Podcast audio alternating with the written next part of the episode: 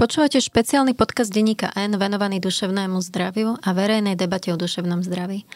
Moje meno je Monika Kompaníková, venujem sa knižnej edícii denníka N a inšpiráciou pre vznik tohto podcastu bola kniha s názvom Ako byť šťastný Veroniky Folentovej a Vitalie Belly.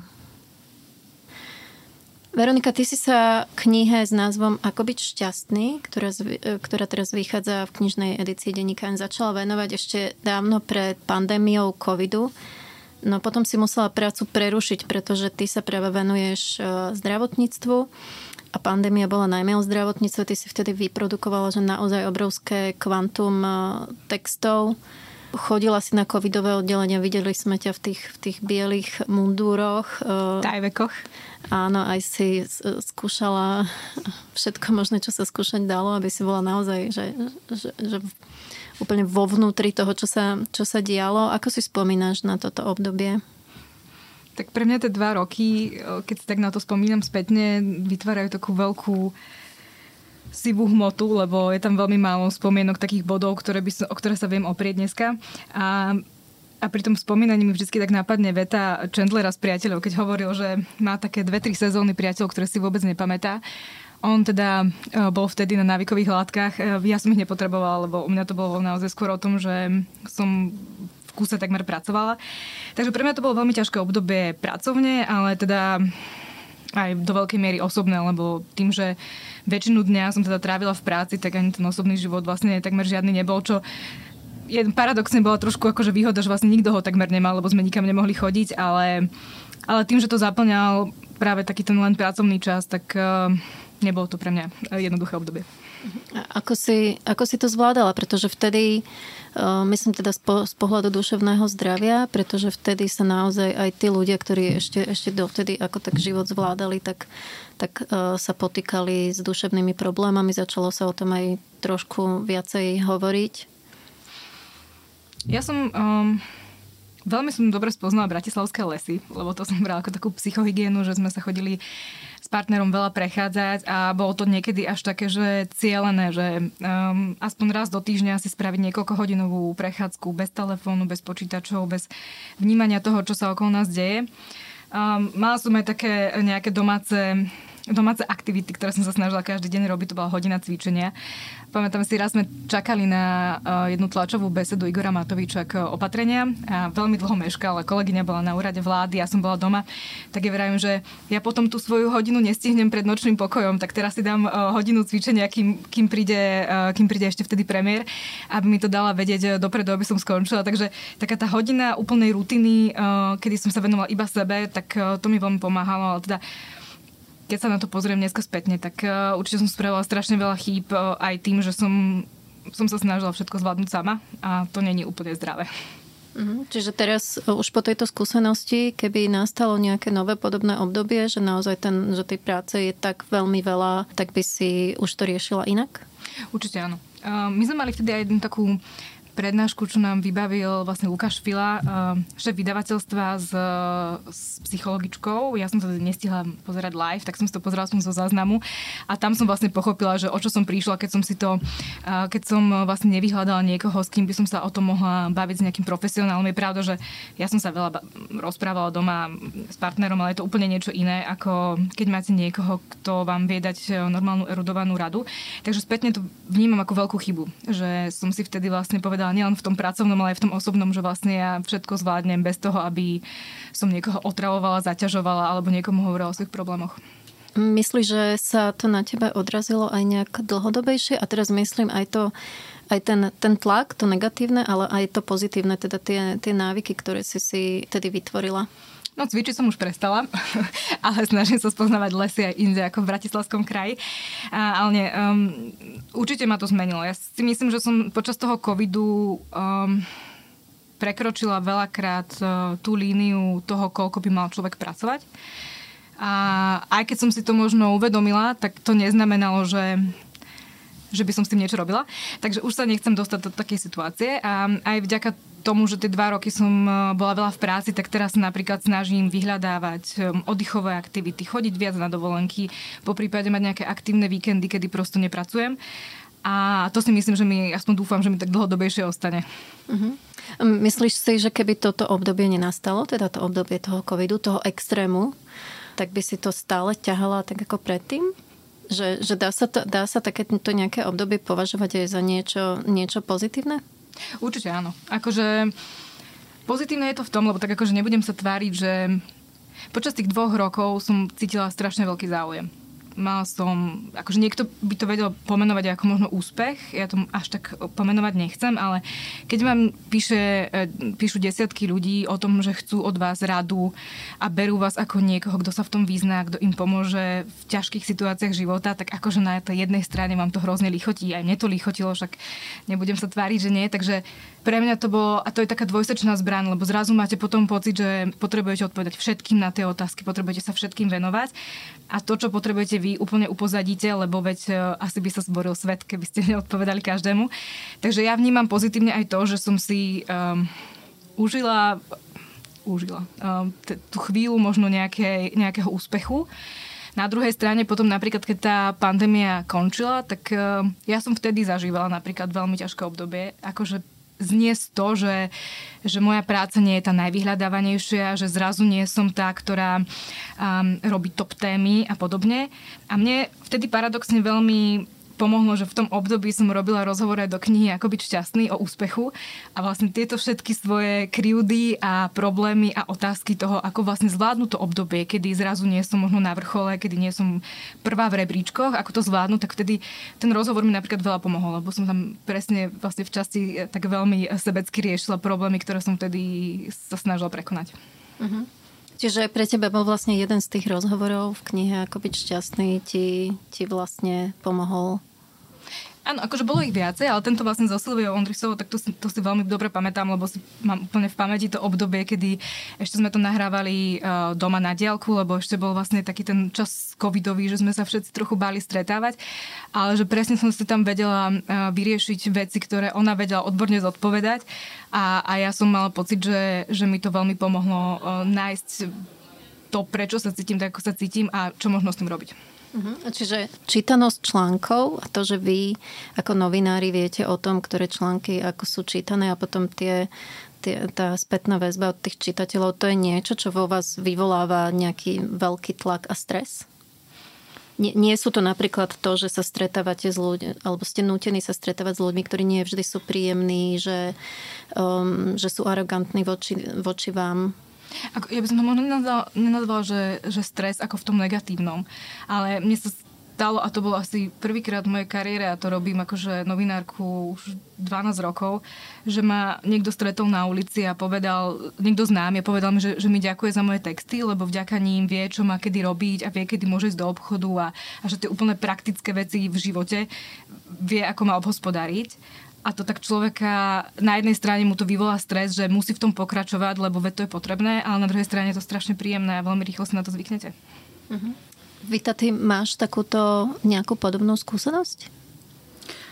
Ja mám tiež takú skúsenosť vlastne ako Veronika, že to človeka nakopne a zároveň, keď vidíme, že ktoré články sú čítanejšie, tak nás to smeruje k tomu, aby sme sa zameriavali na určité témy a to platí aj o tom duševnom zdraví, lebo vidíme, že ten záujem je obrovský a ja to vnímam ako veľmi pozitívne, pretože je výborné, že ľudia chcú byť lepšími partnermi, lepšími rodičmi a to sú presne témy, e, ktoré sú čítanejšie. Vidíme to denne na výsledkoch. Je to niečo, čo sa, čo sa zmenilo v čase? Čo pozorujete, že, že tieto texty o duševnom zdraví sú teraz čítanejšie? Alebo pamätáte si na nejaký moment, ktorý ste zaregistrovali, že by sa to nejako zlomilo, zmenilo? Ja si myslím, že to bolo vlastne už pred pandémiou, ale pandémia to tak vyostrila ten záujem, že zvyšila záujem o texty o duševnom zdraví a robili sme ich obrovské množstva, to sú asi stovky textov, čo vznikli rozhovorov s odborníkmi na duševné zdravie a beriem to naozaj ako veľmi pozitívny fakt a dúfam, že vlastne to bude pokračovať takto, že ten záujem neopadne o tieto témy. Ja tam, jediná vec ma tam možno, že um, trápi, že dúfam, že to je záujem, pretože tí ľudia to chcú vedieť, ale ja si myslím, že do určitej miery tam vstupuje aj to, že tí psychológovia a psychiatri sú dneska tak strašne nedostupní, že mnoho ľudí sa si hľadá akože tie rady niekde a preto je podľa mňa určite lepšie, ak to bude hľadať e, v rozhovore s niekým, kto má dobré skúsenosti, ako keď to bude hľadať na rôznych fórach alebo, alebo s priateľmi, lebo jedna vec je dostupnosť, druhá je tá stigma, že potom veľa ľudí sa stále ešte hambí ísť k psychologovi, nájsť nejaký uh, typ pomoci, tak možno, že aj ten rozhovor, kde teda si prečíta možno aj nejaké rady, ktoré nie sú všeobecné, ktoré sa nedajú brať ako diagnostika, ale ale nejaký taký ten, ten dotyk s tým, že aha, toto je, toto je psychológ, toto je psychoterapeut, že vidím, že hovorí rozumne, možno, že si z toho viem niečo zobrať aj takto na diaľku, je podľa mňa veľmi fajn. A ktoré z tých tém, z tých rozhovorov, ktoré ste robili, sú také najviac, naj, najčítanejšie, najsledovanejšie? To sa asi mení, ako Veronika podľa mňa zažila to obdobie vlastne, keď počas pandémie to boli úplne že top témy Samozrejme, každého zaujímalo očkovanie, nejaké opatrenia preventívne, testovanie. Tieto témy boli naozaj top v rebríčkoch, ale napríklad duševné zdravie, to fungovalo aj predtým a to si všímam v poslednom čase aj predtým, že veľmi zaujíma ľudí výchova detí a partnerské vzťahy. Nie je to výborné? Podľa mňa je to skvelé. Že ak vlastne to nie tieto... o nevere, teda, lebo ak sa, ak sa pozrieme na to, že, že vlastne do veľkej miery často vyskočia aj témy, ako je, ako je nevera, akože tie také tie negatívne javy, ktoré podľa mňa aj podľa tých štatistík veľa ľudí rieši, ale nerieši to až tak, že by išiel napríklad za, za nejakým párovým terapeutom riešiť, že boli neverní, ale skôr si to tak uh, podľa mňa tak sondujú, že, že čo by možno mali robiť, alebo ako to riešiť, lebo to je jedna z takých tých veľkých tém, ktorá, ktorá väčšinou vyskočí. Áno, ale odborník ti povie, že nemusí to byť nutne negatívny jav. To je pravda. Ani to neverá. Takže ak si prečítajú vlastne texty od psychologov, psychiatrov, ktorí s týmito témami, otázkami pracujú, tak vlastne vedia nájsť tú cestu a vedia pochopiť, ako byť spokojný a možno niekedy ako aj ukončiť nejaký vzťah, ak to nemá perspektívu. Mhm. Ja som si všimla ešte, že mm, ľudí veľmi zaujímajú skutočné príbehy.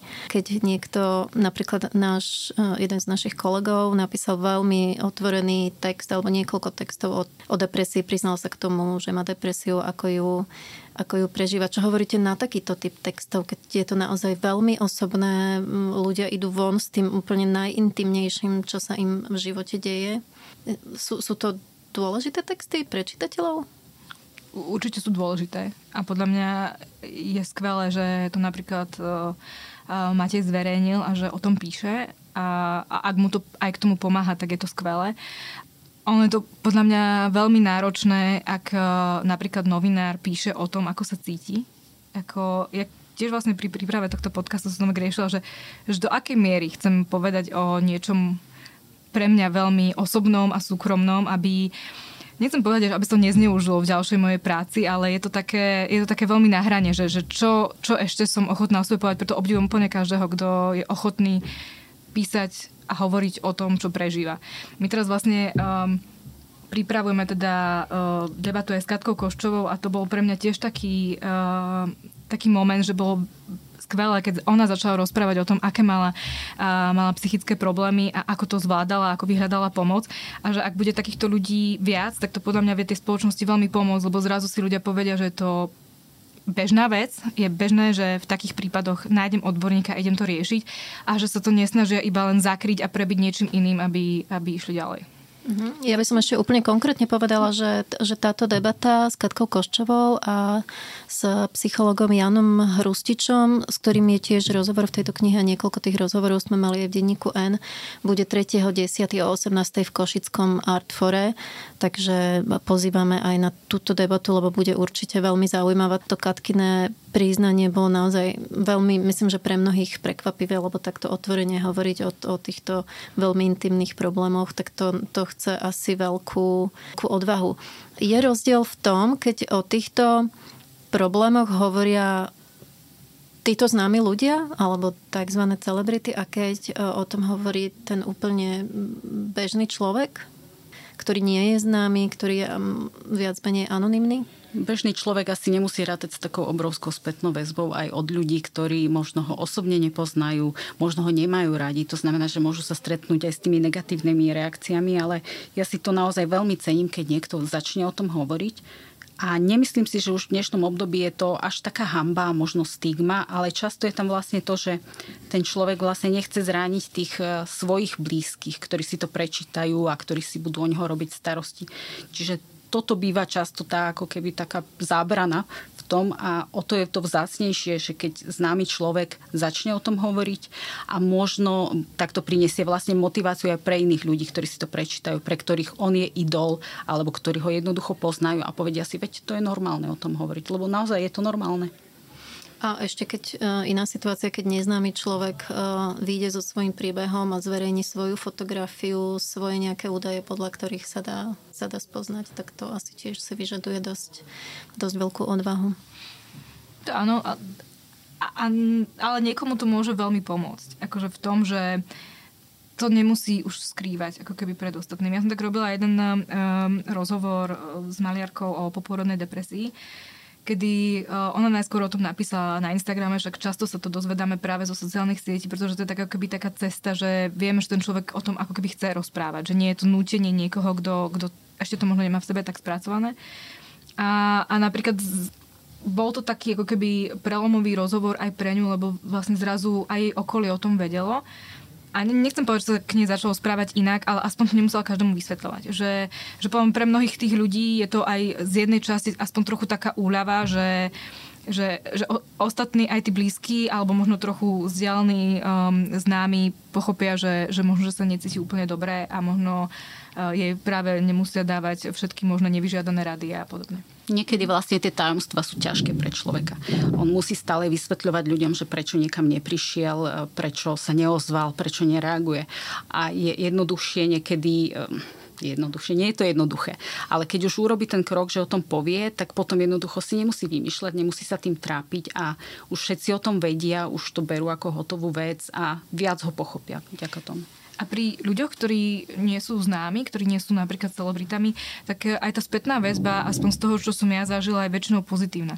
Že ľudia ako keby e, pochopia, prečo s tým vyšiel von, prečo tom rozpráva a majú možno aspoň nejaké pochopenie e, v tom, čo prežíva. A tak mu chcú ponúknuť podporu, že, že časť e, tých známych ľudí sa asi stretne s negatívnou odozvou, lebo tak ako vravela Vita, je tam asi časť ľudí, ktorá ich nemá rada a chce im to ako keby ešte e, viacej znepríjemniť, ale pri tých menej známych ľuďoch to podľa mňa vyvoláva veľmi pozitívnu odozvu vo väčšej miere. Mm-hmm. A, a teda ja, ja si myslím, že už aj ten pohľad na, na duševné choroby, na, na depresiu alebo aj tie situačné nejaké duševné problémy sa v spoločnosti celkovo mení, lebo asi viacej ľudí tým prechádza, viacej sa o tom, o tom hovorí. Máte, máte taký pocit?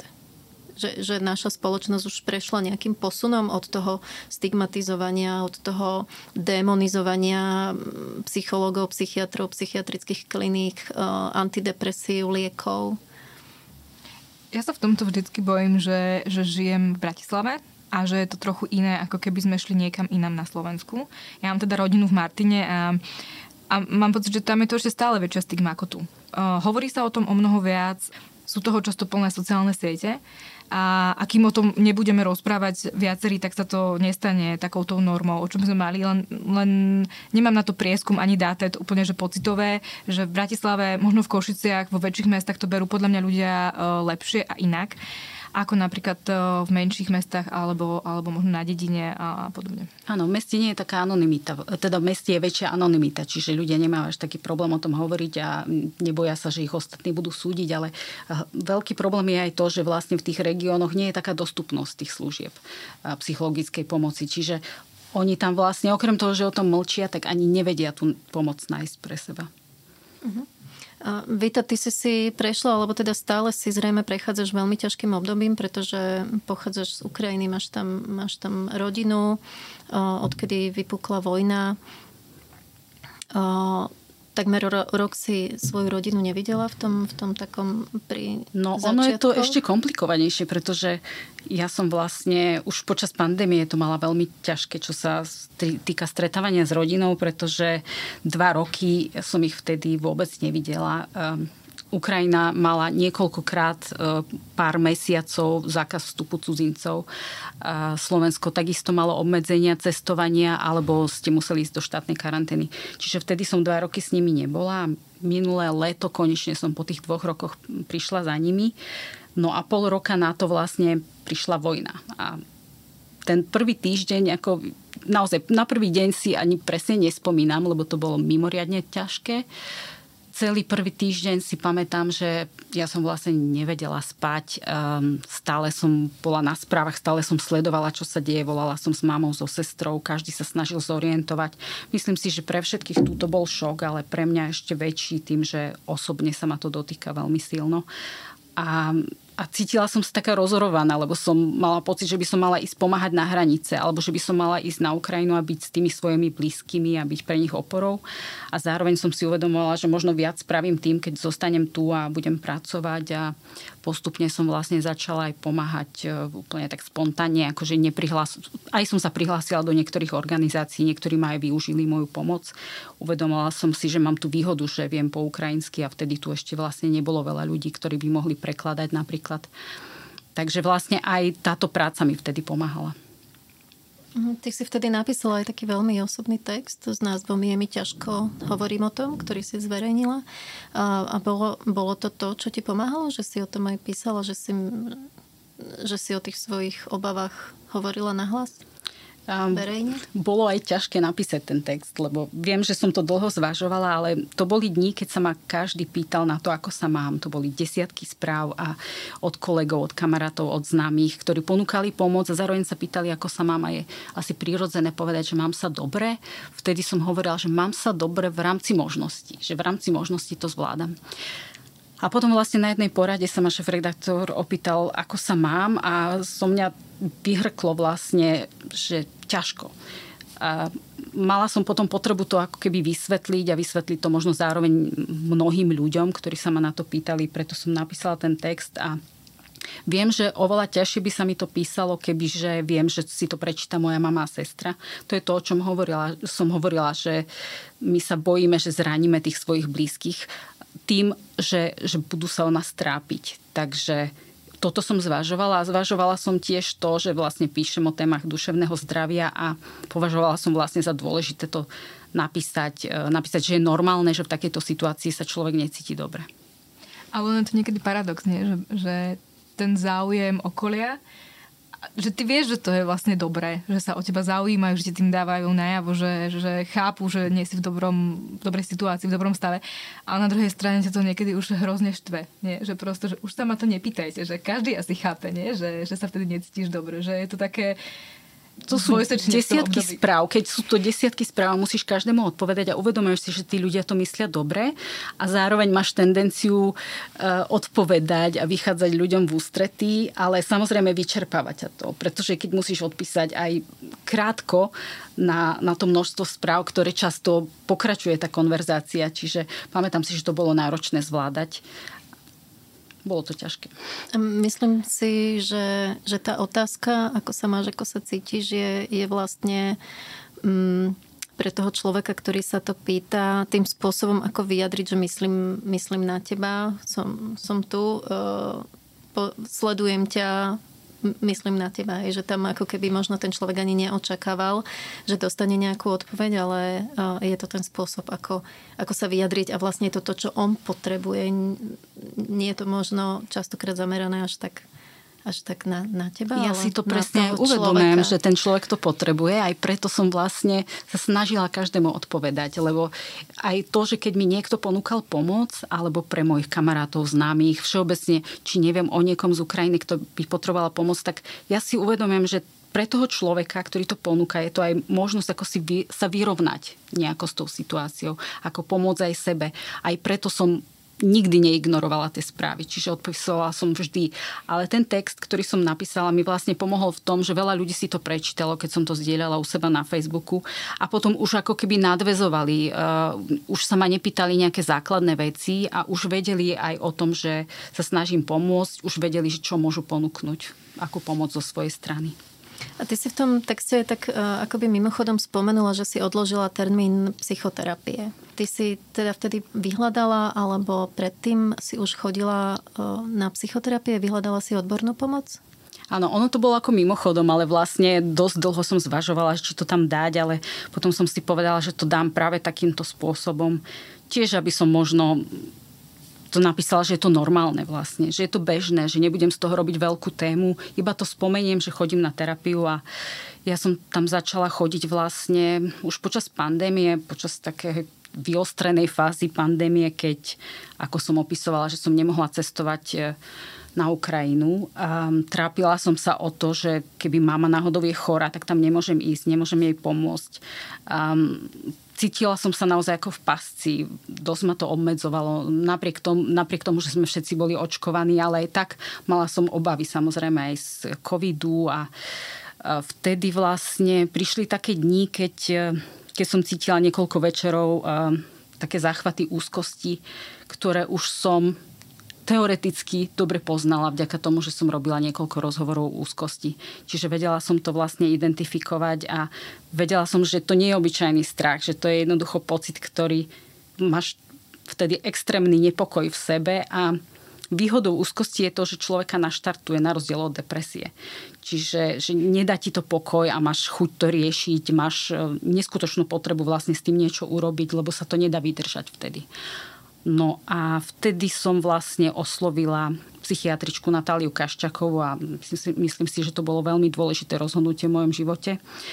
Už to, že som sa jej ozvala, tak mi vlastne pomohlo, lebo už som urobila krok k tomu, aby som to riešila. Keď mi poslala termín, tak, tak už som sa sústredila na ten termín a som vedela, že už na tom budem pracovať, už je to šanca vlastne sa z toho dostať a začala som tam vlastne chodiť, naučila som sa pracovať Eh, pracovať. Naučila som sa oddychovať hlavne čo som dovtedy vôbec nevedela. Naučila som sa, že niekedy treba aj povedať nie a netreba spraviť všetko, pretože práca nám síce pomáha, ale do istej miery. A keď už to preháňame a počas pandémie sme to mnohí preháňali, pretože sme nemali čo iné robiť, mohli sme pracovať a mali sme možnosť ísť na prechádzku, čo sme mali tiež vlastne podobne ako Veronika, sme mali doma podobnú rutinu, že povinná prechádzka večer celá rodina ale už v istej fáze ani to nepomáha. No, čiže naučila som sa vlastne oddychovať, naučila som sa spoznať, keď prichádza ten záchvat, naučila som sa mu predchádzať, zvládnuť ho. A keď potom prišla vojna, tak som to veľmi vlastne ocenila, lebo aj to, keď hovorím, že, že mi bolo ťažko, tak to neznamená, že že človek, ktorý je psychicky zdravý a ktorý si s tým vie poradiť, tak sa necíti nikdy ťažko. Je to úplne normálne, že, že to príde, ale vedela som to vtedy zvládnuť. Bolo by to oveľa horšie, keby som tú psychoterapiu za sebou nemala. A ako píšem, že som ju odložila, ja som vtedy dva mesiace vlastne nebola na tej terapii, už to vlastne je skôr taká udržiavacia psychoterapia a napriek tomu som to zvládala dobre a moja terapeutka je úžasná, lebo ona mi volala v tom období a hovorila, že či nepotrebujem prísť, či nemôžeme online sa spojiť.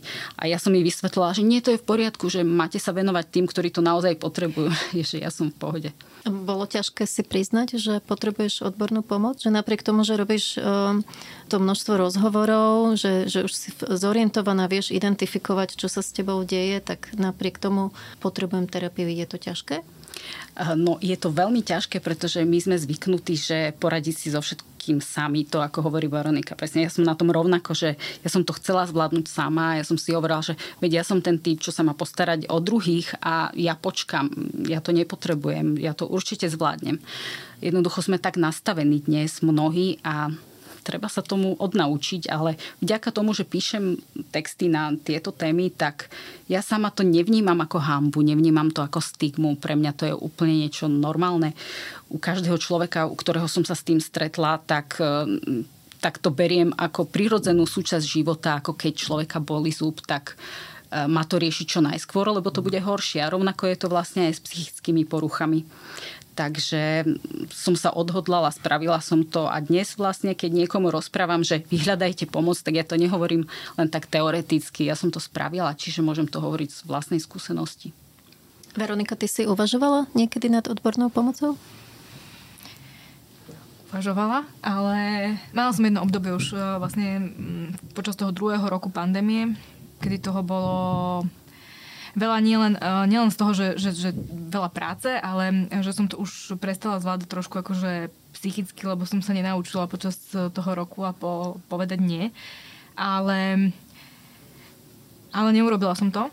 A, a asi to, akože vravím spätne, to nehodnotím ako dobré rozhodnutie, ale to je presne tá vec, že priznať si, že niečo nezvládnem, bola pre mňa akože ťažšia ako to, že, by, že, že napríklad um, sa vyplačem doma, alebo som mala záchvat zúrivosti a podobne tak to som si vravela, že, že pre mňa to bude toto jednoduchšie ustať, ako si povedať, že to neviem zvládnuť.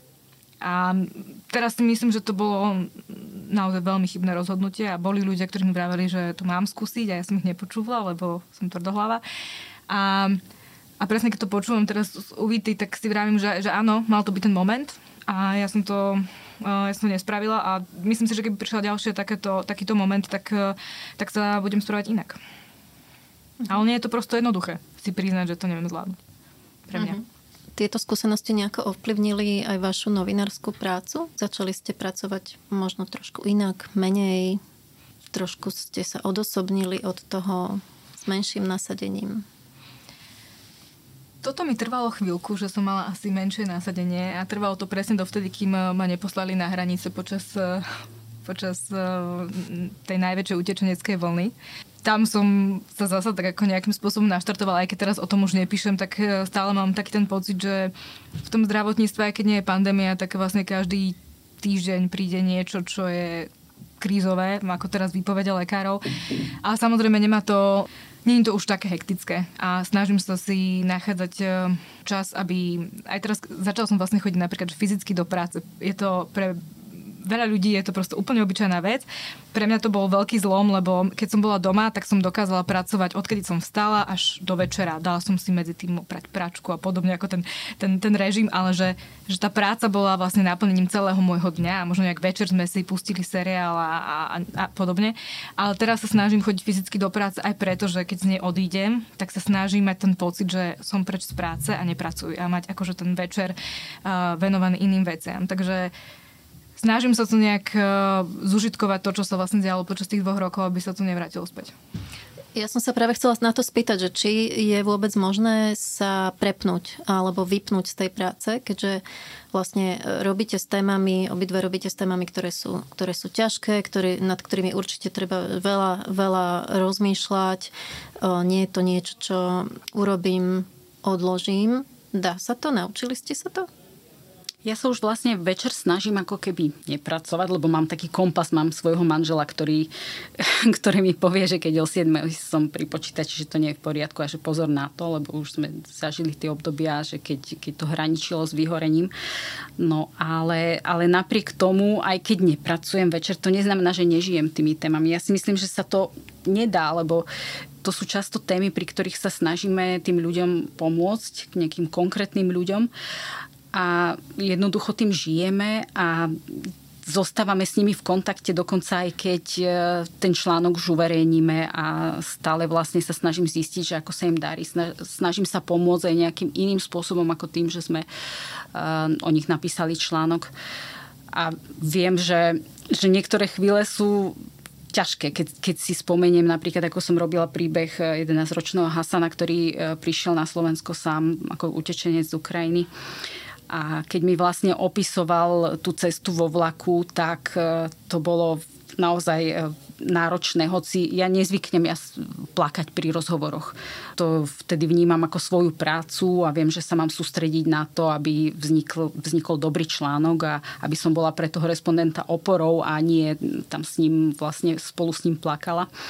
Ale potom, keď to človek spracováva doma a sústredí sa na to, tak ho to určite dojme No ale vždy sa pretaví to do toho vlastne, že, že aj doma tým žijem a snažím sa im pomôcť. A napríklad v nadväznosti na tento článok potom prišlo e, niekoľko ponúk, e, keď Hasan spomenul, že by chcel byť programátor, tak prišli 4 maily od čitateľov, že by mu chceli venovať počítač. Čiže potom vlastne som vybavovala, že som cestovala po Bratislave a zbierala tie počítače od ľudí a celá rodina, všetci, všetkých 5 e, detí vlastne z tejto rodiny sa potom mohlo učiť ďaká tomu online.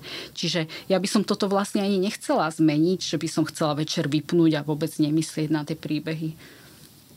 Ono to podľa často ani nedá. Že keď mi niektorí s e, nami hovoria, že oni doma o práci nerozprávajú, tak ja si to neviem predstaviť, lebo akože môj partner vie úplne o asi všetkých textoch, o ktorých píšem, lebo často som z toho akože tým plná, že to potrebujem s niekým zdieľať, rozprávať sa o tom, takže že aj keď nepíšem maily alebo text večer, tak stále je to o tom, že, že riešim presne v sebe, že rozmýšľam nad tým, čo, čo sa ešte dá urobiť alebo ako to, ako to spraviť. Takže ja to nemám úplne tak, že by som to vedela oddeliť. Že.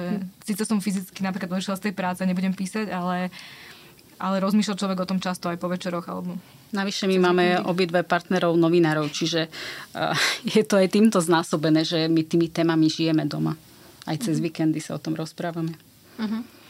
Ono nakoniec uh, tiež myslím, že všetci terapeuti hovoria, že naj, najlepšou terapiou je rozprávanie, že hovoriť o tom, čo, čo zažívame, čo nás trápi, lebo nosiť si to v sebe, to nikdy ako keby nie, nevyústi do ničoho, do ničoho dobrého.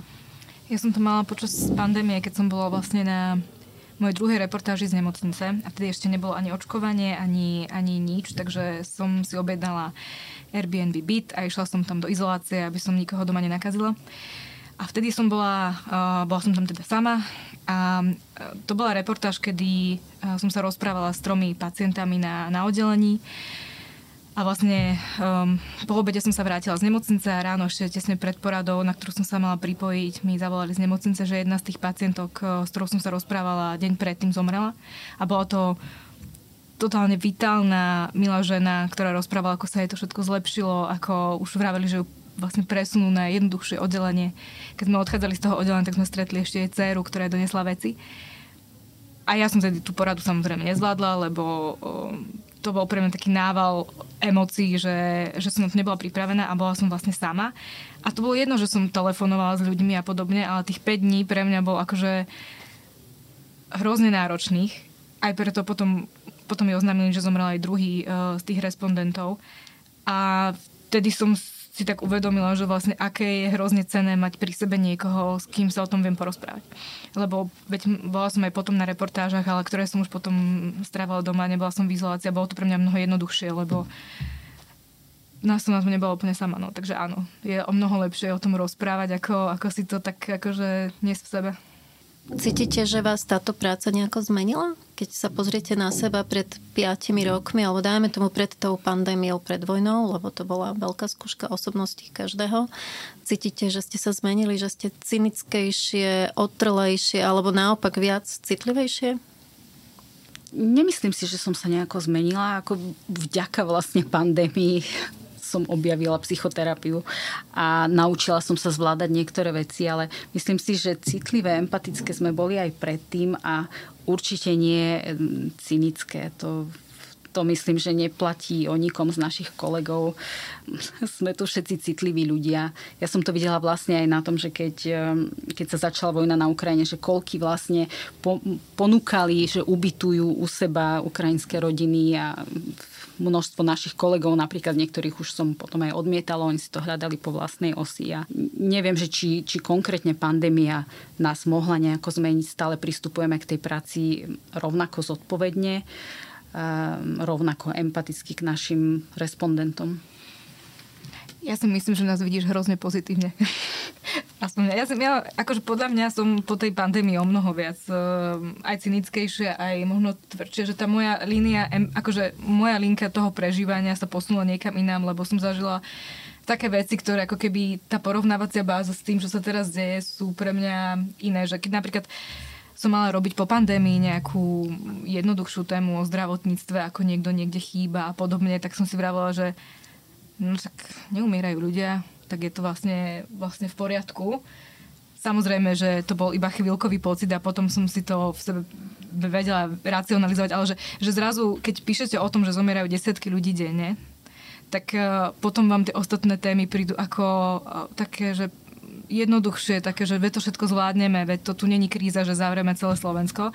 Ale postupne sa poviem, celkom potom do toho dostávam, kde som bola, ale tie prvé týždne boli také, že mi všetko vlastne prišlo také márne, že veď to není dôležité. Áno, ale, keby... áno, ale potom sa človek vráti do tých normálnych koľají. Akože nebolo to normálne obdobie vlastne, to, čo, čo sme zažívali, že naozaj to bolo niečo extrémne a teraz už sme sa ako keby vrátili, dúfam, do toho bežného života. A to je rovnako ako keď si zvykneme aj na tú vojnu. Akože je, je to strašné si uvedomiť, že zvykli sme si na to, že čo sa deje na Ukrajine, že už nás to dnes tak e, nevykolají, keď vidíme tie veci a keď čítame, keď si pozeráme tie videá. Už niektorí tým ani nežijú, ale to je vlastne prirodzená reakcia človeka na to, pretože inak by sme to nevedeli zvládnuť psychicky. Ale mne mnoho ľudí hovorí, že už keď sú frustrovaní z toho, čo sa deje, tak si vypnú správy. Lenže vašou prácou je tie správy mm, sledovať, vstrebávať, analyzovať, ešte potom o nich písať. Čiže ako keby ešte viac e, sa do toho ponárať. Ako potom vy vlastne môžete, môžete vypnúť? Lebo vy tie správy nemôžete nesledovať. Ja keď som napríklad, ja keď si vezmem voľno, tak to už pár mojich kolegov vie, že keď mi v tú dobu napíšu, tak ja som veľmi zlá, lebo chcem mať prosto úplný pokoj. A že boli, boli dovolenky, kedy som si naozaj e, vypla internet a zrušila aplikácie spravodajské a nechcela som vôbec vnímať žiadne správy. Potom to, ten návrat bol strašný, lebo akože dobehnúť 2-3 týždne, e, tak to bolo zle. Um, ale zasa jasné, že vnímam správy, podľa to nie dobré vypnúť si správy v bežnom živote, že je dobré vedieť, čo sa tu deje, ale akože chápem aj tých ľudí, ktorí už sú z toho tak frustrovaní, že nevidia inú možnosť.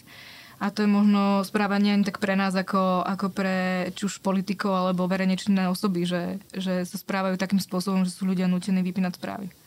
A potom napríklad neísť ku voľbám, lebo si povedia, že, že to vlastne vôbec nemá zmysel a potom sa uzatvoria len v nejakej svojej komunite, vo svojom dome, vo svojej záhradke a žijú si ako keby v tom svojom malom svete a ten veľký sa ich sa ich netýka. A ja sa práve veľmi často zamýšľam nad tým, že ako ste vy schopní, schopné vydržať ten neustály prísun tých negatívnych informácií. Napríklad aj na sebe vidím, že keď je toho negatívneho veľa, tak ja mám takú um, veľmi krátku zápalnú šnúru, že to, čo by som pred pár rokmi úplne v pohode zvládla, že hodinu meška tlačovka, že zasa sa im niečo nepodarilo, že nevadí, že to štvrtá dávka očkovania, aj tak to nevieme spraviť tak, aby to fungovalo na prvý krát. Tak v minulosti by som to tak prešla, že jasne napíšem o tom, ale že momentálne to vnímam akože až osobne, že sa ma to, že mňa to uráža, že ma to hnevá.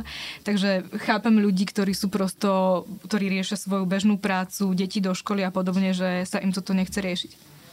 Ja som sa naučila, že vlastne niektoré informácie vnímam ako informácie, že, že nenechám sa do toho tak citovo zaangažovať, lebo je toho naozaj strašne veľa a kebyže mňa všetko z toho rozčulí, tak tú prácu vôbec nemôžem robiť a uvedomujem si, že nemôžem vlastne vypnúť a že musím sledovať tie správy, takže niekedy naozaj ehm, to si až tak sama uvedomujem, keď, keď si niečo pozriem, že ja si nechávam ten odstup ako keby od toho, tej informácie. Um, viem o nej, ale nežijem ňou nejako intenzívne. Takže takto zostávam informovaná. Ja si myslím, že veľa ľudí vlastne to takto rieši dnes, že, že už od toho majú určitý odstup. Veronika, prečo si začala vlastne pracovať na knihe, ktorá sa nazýva Ako byť šťastný? Bola to otázka, ktorú si si kládla? Ja si myslím, že veľa ľudí si ju kladie. Ale áno, je to aj tie témy, ktoré som vlastne rozoberala, tak um, často to bolo o tom, že mňa zaujímali, um, zaujímali názory tých ľudí, s ktorými som tie rozhovory robila a zároveň som uh, chcela viac vedieť o o tých témach, aby som sa možno aj ja vedela nejakým spôsobom rozhodnúť. Nechcem povedať, že budem podľa toho žiť, ale je to často veľmi, uh, veľmi nápomocné, keď počujete múdreho človeka a rozprávate sa s ním na, na otázky, ktoré vás zaujímajú.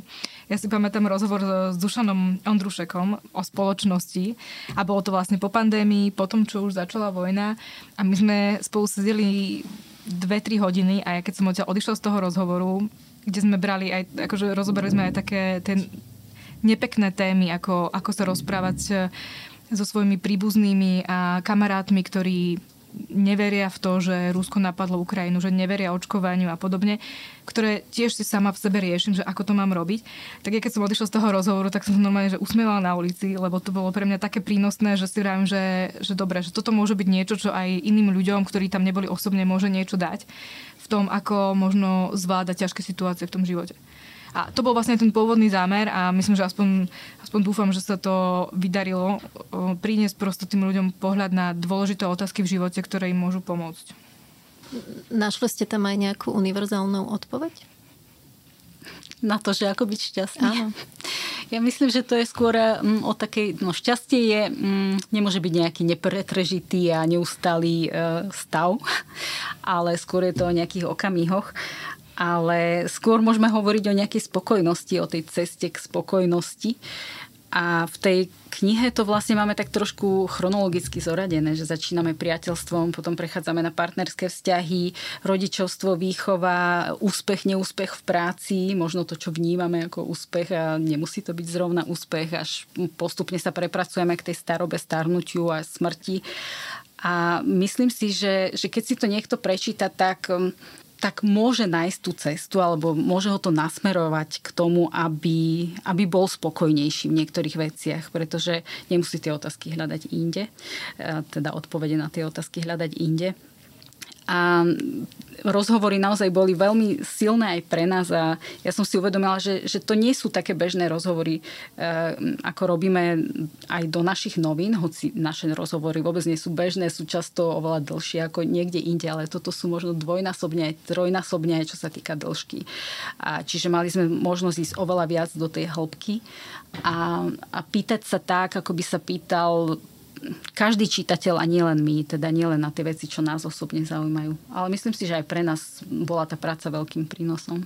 Ja som tam zobrala takú jednu malú univerzálnu radu a to bolo, že sa máme že sme sa ako keby odnaučili tešiť z takých tých malých vecí. Že, že máme nejaký typ úspechu alebo niečo, čo my bereme ako úspech, čo môže byť od toho, že sa mi podaril nový recept na večeru až po to, že som vyhral nejakú cenu. A my tak akože často, že 3 sekundy sa poteším, mávnem rukou a idem ďalej. A snažím sa sa na to normálne sústrediť, že keď sa mi niečo podarí, tak sa z toho proste tešiť. Aspoň akože normálne tak vnútorne povedať, že áno, že super, že sa niečo podarilo.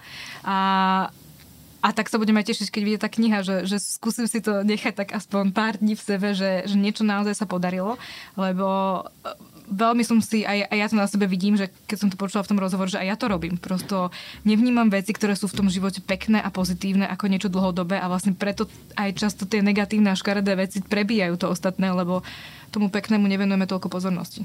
Ja si myslím, že tiež ešte možno jeden z takých záverov z toho je, že, že neusilovať sa za každú cenu byť šťastný a nebyť nešťastný z toho, že sa nám to nedarí zrovna. Akože naozaj si dávať tie menšie ciele, ako hovorí vlastne Nika, že, a, tie drobné radosti, lebo tie možno ako v celku tvoria ten nejaký spokoj, e, pocit spokojnosti. Ja ďakujem Veronike Folentovej a Vitalii Bele, novinárkam z denníka N a autorkám knihy Ako byť šťastný, za tento veľmi úprimný a otvorený rozhovor o duševnom zdraví. Moje meno je Monika Kompaníková a vy ste počúvali špeciálny podcast Deníka N, ktorý sme nakrútili práve pri, príležitosti vydania knihy Ako byť šťastný. Kniha vyšla v knižnej edícii Deníka N a kúpite si ju v obchode Deníka N a v knihkupectvách.